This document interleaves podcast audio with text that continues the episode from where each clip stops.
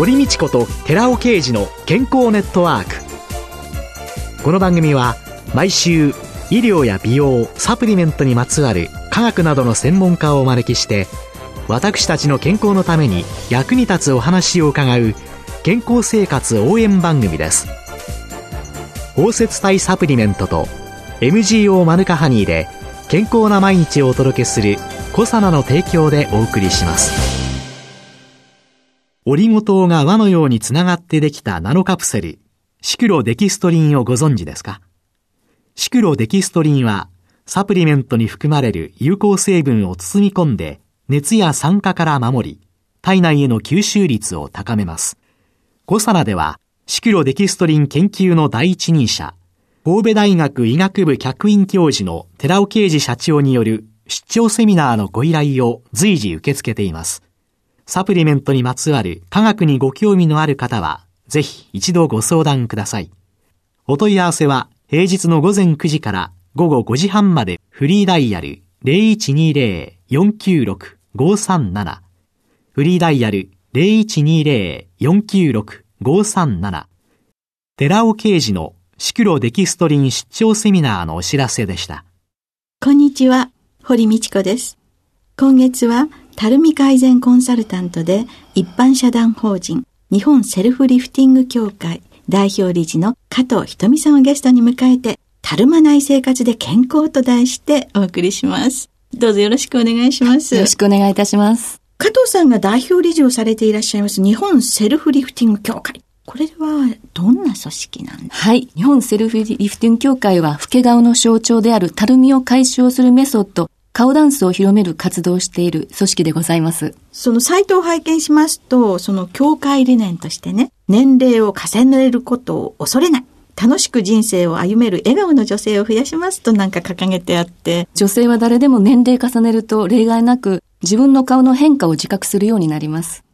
具体的にはたるみとかシワとかシミですね。えー、はい。で、その中で特に顔のたるみが老け顔の象徴です。女性が今まで生きてきた経験、知識とか技能ですね。それが一番いい感じであの30代から熟成されてくる。この時期にちょうどやっぱり顔の悩みに重なってくる時期になるんですね。うん、で、それが原因でなんか自分に自信をなくしてしまって、せっかく世に役立つ多くのものを思いっきりアピールできなくなるという、それが非常に私はもったいないなと思いまして、それが社会的にも大きな損失だと思うんですね。女性ってなんか自分のね、はい、顔が、ああ、とっても老けてきた。あもう私なんかたるんできて、もう鏡見るの嫌だなっ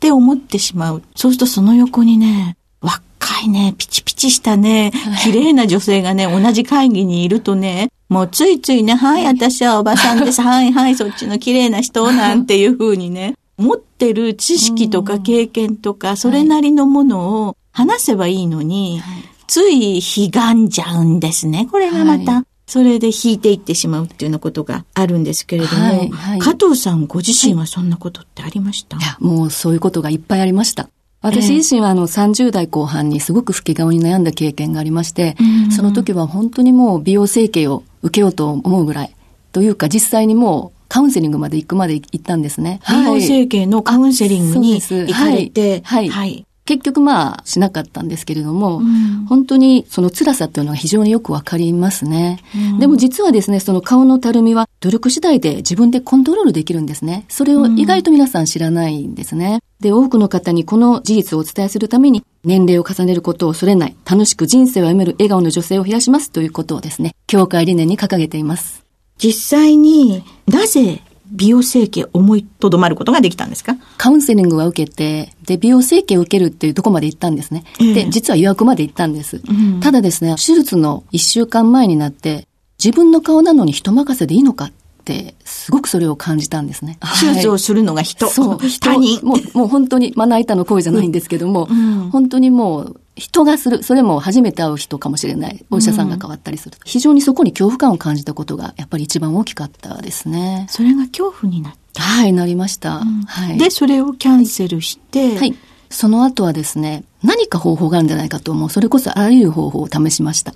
美容整形を受ける前にはやっぱり化粧品とか美顔器とかも、やっぱり普通の女性が歩む道は歩んでるんですね。えー、エステに行ってみたりとか、えー、で。結局ですね、私がふと思ったのが、私、昔ですね、演劇を少し趣味でやってた時がありまして、えー、その時に70代超えても年配の役者さんがですね、うん、本当に顔にたるみがないんですね。えー、生き生きされてるんですね。特にあの口周りとか顎周りとか、通常ですとまあ70代超えるとフェイスラインがこうもったりとしてきますよね、うん。そういうのがなかったものですから、もしかしてこれ何か関係があるのかなと思いまして昔のテキストを引っ張り出して滑舌トレーニングって言うんですけどもね、役者さんがよく口を動かす、はいはい、あの言葉をはっきり喋るためにするトレーニングがあるんですけれども、はい、それをもう一回自分でやってみたんですね。すると、本当に自分でもびっくりするぐらいフェイスラインがシュッとしてきたのが分かったんですね。これは表情筋かもしれないぞと、その時に、たるみを解消する、本当に最もいい方法はこれかもしれないと思って、深く追求し始めたのがやっぱりきっかけとなってます。あそうなんですか、はい。先ほど人に任せてしまう美容整形、自分のことを人に任せていいのかっていうふうに、それが怖くなった、はい。そういうのからセルフということにこだわるようになったんですか？日本セルフリフティングというのは。そうです。あの、セルフにもう非常にこだわりまして、自分の顔なのに人任せでいいのかということと、自分で自分の顔を管理するのは当たり前ではないかと。そこで人任せにすると結局うまくいかなかった時も人のせいになりますよね。だから老け顔に悩むなら自分で頑張りましょうと。そうすると顔がちょっとでも上がるとものすごく達成感があるんですね。あとは自分の表情筋を正しい方法で鍛えるだけなのでお金もかかりませんしね。で、本当に自分でやることイコールセルフっていうのは非常にメリットが多いんです。自分でやれたことの達成感や、まあ、お金がかからないっていうのも、はい、主婦にとっては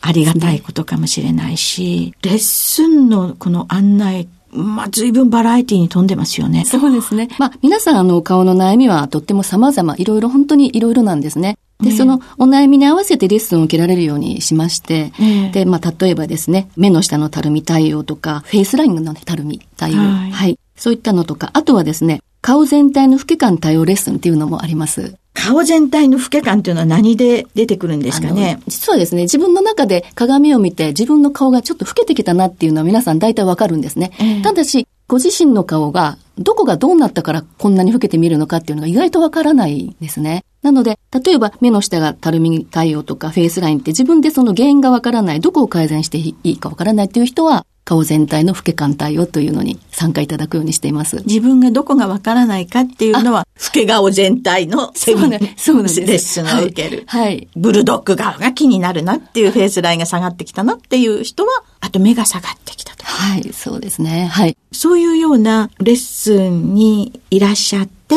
加藤さん自身がご自分でその老け顔からそうじゃないようになり、多くの人がレッスンに参加され、老け顔が解消されてきた、あるいは自分の悩んでいたところが綺麗になっていった時に、はい、その方たちっていうのは皆さんどんな感想を持たれるもんですか？自分に自信が持てるようになりましたっていうのがやっぱり一番多いですね。例えば部分的にほうれい線がちょっと改善されたとか、目の下のたるみが改善したっていうことももちろん嬉しいんですけれども、一番大事なのがやっぱりその方が自信を持てるようになることなんですね。本当に顔の悩みって、それが本当は皆さん、ほうれい線を改善したいとかいう言葉の裏側にというか、その奥にはですね、もっともっと自分を認めてほしいとか、もっと自分に自信を持って自分の良さをもっとアピールしたいっていう気持ちがやっぱりあるんですよね。なので、ついつい若い子とご自身をまあ比較してみたりとかですね、テレビを見てて若い子見ていいなとか、ついついそう思う心でなんかみんなの前に顔を出すのがちょっと同窓会にも行きにくいとか、うん、そういったことがですね、逆なくなって自分に自信が持てる。うん、で、そこがすごく安心感っていうんですかね、うん。それを得たっていう方がとても多いかなと思いますね。本当に女性一人一人の人生っていうのが豊かになっていくっ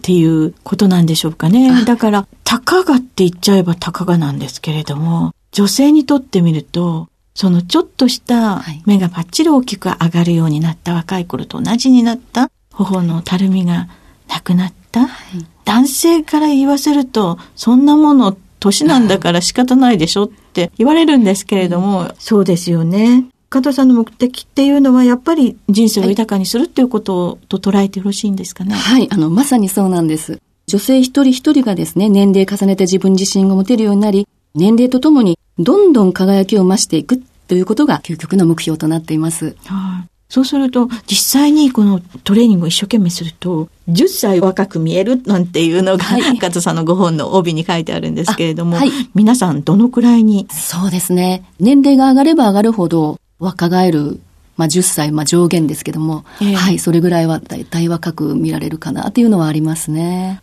たるみが解消するだけではなくてですね、表情が明るくなるんですね。笑顔がすごく良くなりますので、笑顔は本当に女性を輝かせますのでね。加藤さんのお顔ね、こう、拝見しながらね、はい、目のところの表情っていうのが、本当に微笑んでらっしゃるのと、肌が毛穴ってありますっていうぐらい。え、え、もちろん毛穴は 普通にあります。お綺麗ですよね。ありがとうございます。こういうような効果も出てくることなんですか？そうですね。あの、神秘層、まあ、皮膚の神秘の下の血管がたくさんあるんですけれども、表情筋をしっかりと鍛えると、やっぱり内側からのマッサージにもなっていくんですね。なので、表面からせっせとマッサージすると、やっぱり皮膚に負担がかかるんですけどね。内側から活性化されるという、そういう効果もあるかと思います。ちょっと表皮、神秘、その下の筋肉。これを動かすことによって、鍛えることによって、表情が良くなってきて、皮膚も綺麗になってくる。あ、そうですね。はい。で、これの女優さんが、とっても綺麗であると。で、それが滑舌を良くするためというトレーニングだと。そうすると滑舌を良くするっていうことは、これは表情とかそういうことだけではなくて、唾液の分泌であったりだとか、口腔ケアとか、そういうものにも結びつくと考えていいんですかね？はい、考えていいと思います。高齢者にとって、老け顔を解消するっていうことだけではなくて、健康づくりのために、はい、とってもいいっていうことなんでしょうね。はい、そうですね。はい。皆様健康になったとか、はい、何かその表情とか、はい、その生きがいとか以外にも、なんかそういう声って寄せられたのってあります？すごく食事とかにも気をつけるようになったって言われるんですね。顔がその若返ってくることによって、今度は体の方、全体的にもっと整えていきたいっていう欲求が皆さん出てくるのかなと思いますね。で、あと顔を動かすで顔が引き上がることがわかると、顔が若返ると、今度体もそのままじゃいけない。本当に体もしっかりと引き締めたいとか、トータル美を目指すようになられるというのはあると思います。そうすると表情が豊かになれば、はい、歩く動作もとか。姿勢が良くなると今度腰痛が良くなったり、肩こりが解消したりとか、そういうことで繋がっていくような感じですね。はい、じゃあね、ちょっと、はい、そのほうれい線が気になる方、目袋が気になる方、はい、ちょっと初めの一歩で セルフリフティング始めてみるのもいいということですね。はい。はい。どうもありがとうございました。ありがとうございました。今週のゲストは、たるみ改善コンサルタントで、一般社団法人、日本セルフリフティング協会、代表理事の加藤ひとみさんでした。来週もよろしくお願いします。よろしくお願いいたします。続いて、寺尾刑事の研究者コラムのコーナーです。お話は、小佐野社長で神戸大学医学部客員教授の寺尾啓二さんです。こんにちは、寺尾啓二です。今週はヒトケミカルで健康的なエイジング、ケージング、その3の繊維が細胞の活性化でコラーゲン、エラスチン、ヒアルロン酸産生による美肌作用と軟骨再生作用についてお話ししていきます。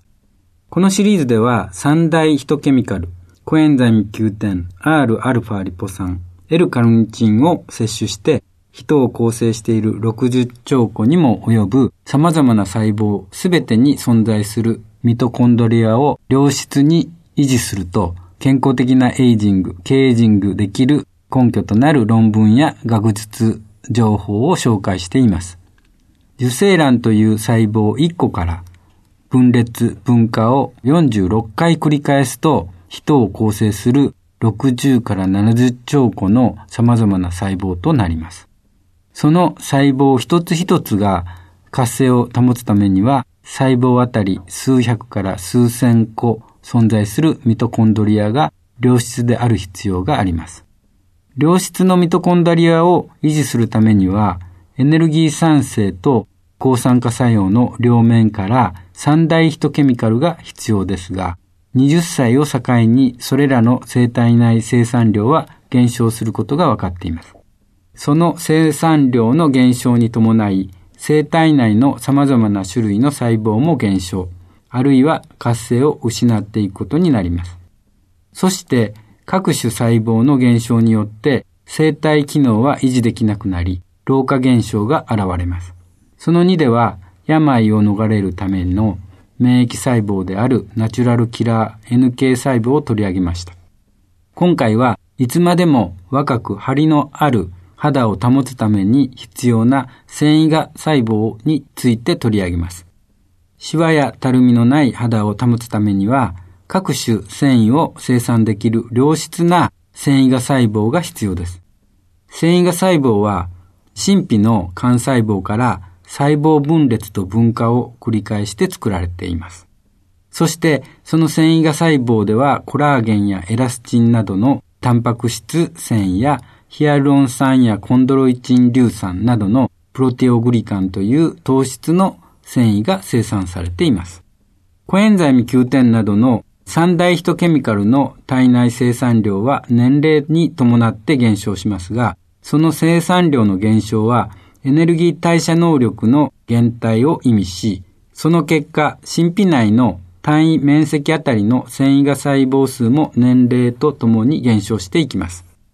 そして、良質な繊維が細胞数の減少と繊維生産能力の低下に伴い、神秘内のコラーゲンやエラスチンなどのタンパク質繊維も減少していきます。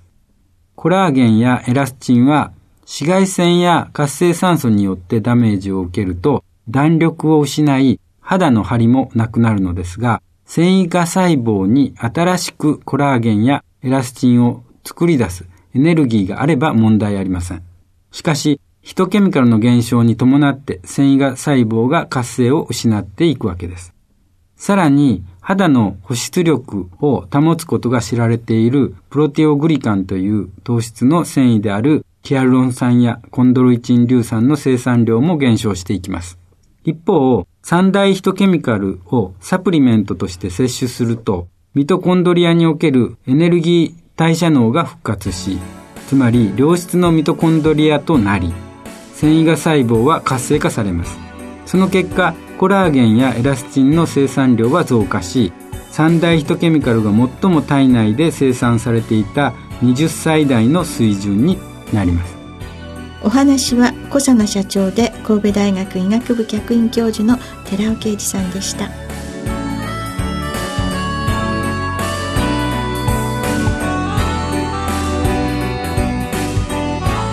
ここで小佐奈から番組お聞きの皆様へプレゼントのお知らせです。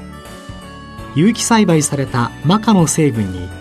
環状リゴ糖で包み込んで安定性と吸収性を高めたコエンザイム9点と Rα リポ酸を配合したコサナのスーパーマカサプリを番組お聞きの10名様にプレゼントします。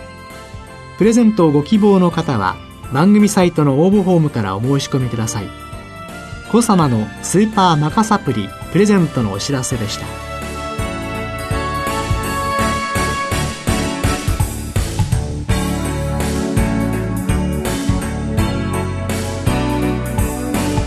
堀道子と寺尾啓二の健康ネットワークこの番組は包摂体サプリメントと MGO マヌカハニーで健康な毎日をお届けする「コサナの提供」でお送りしました。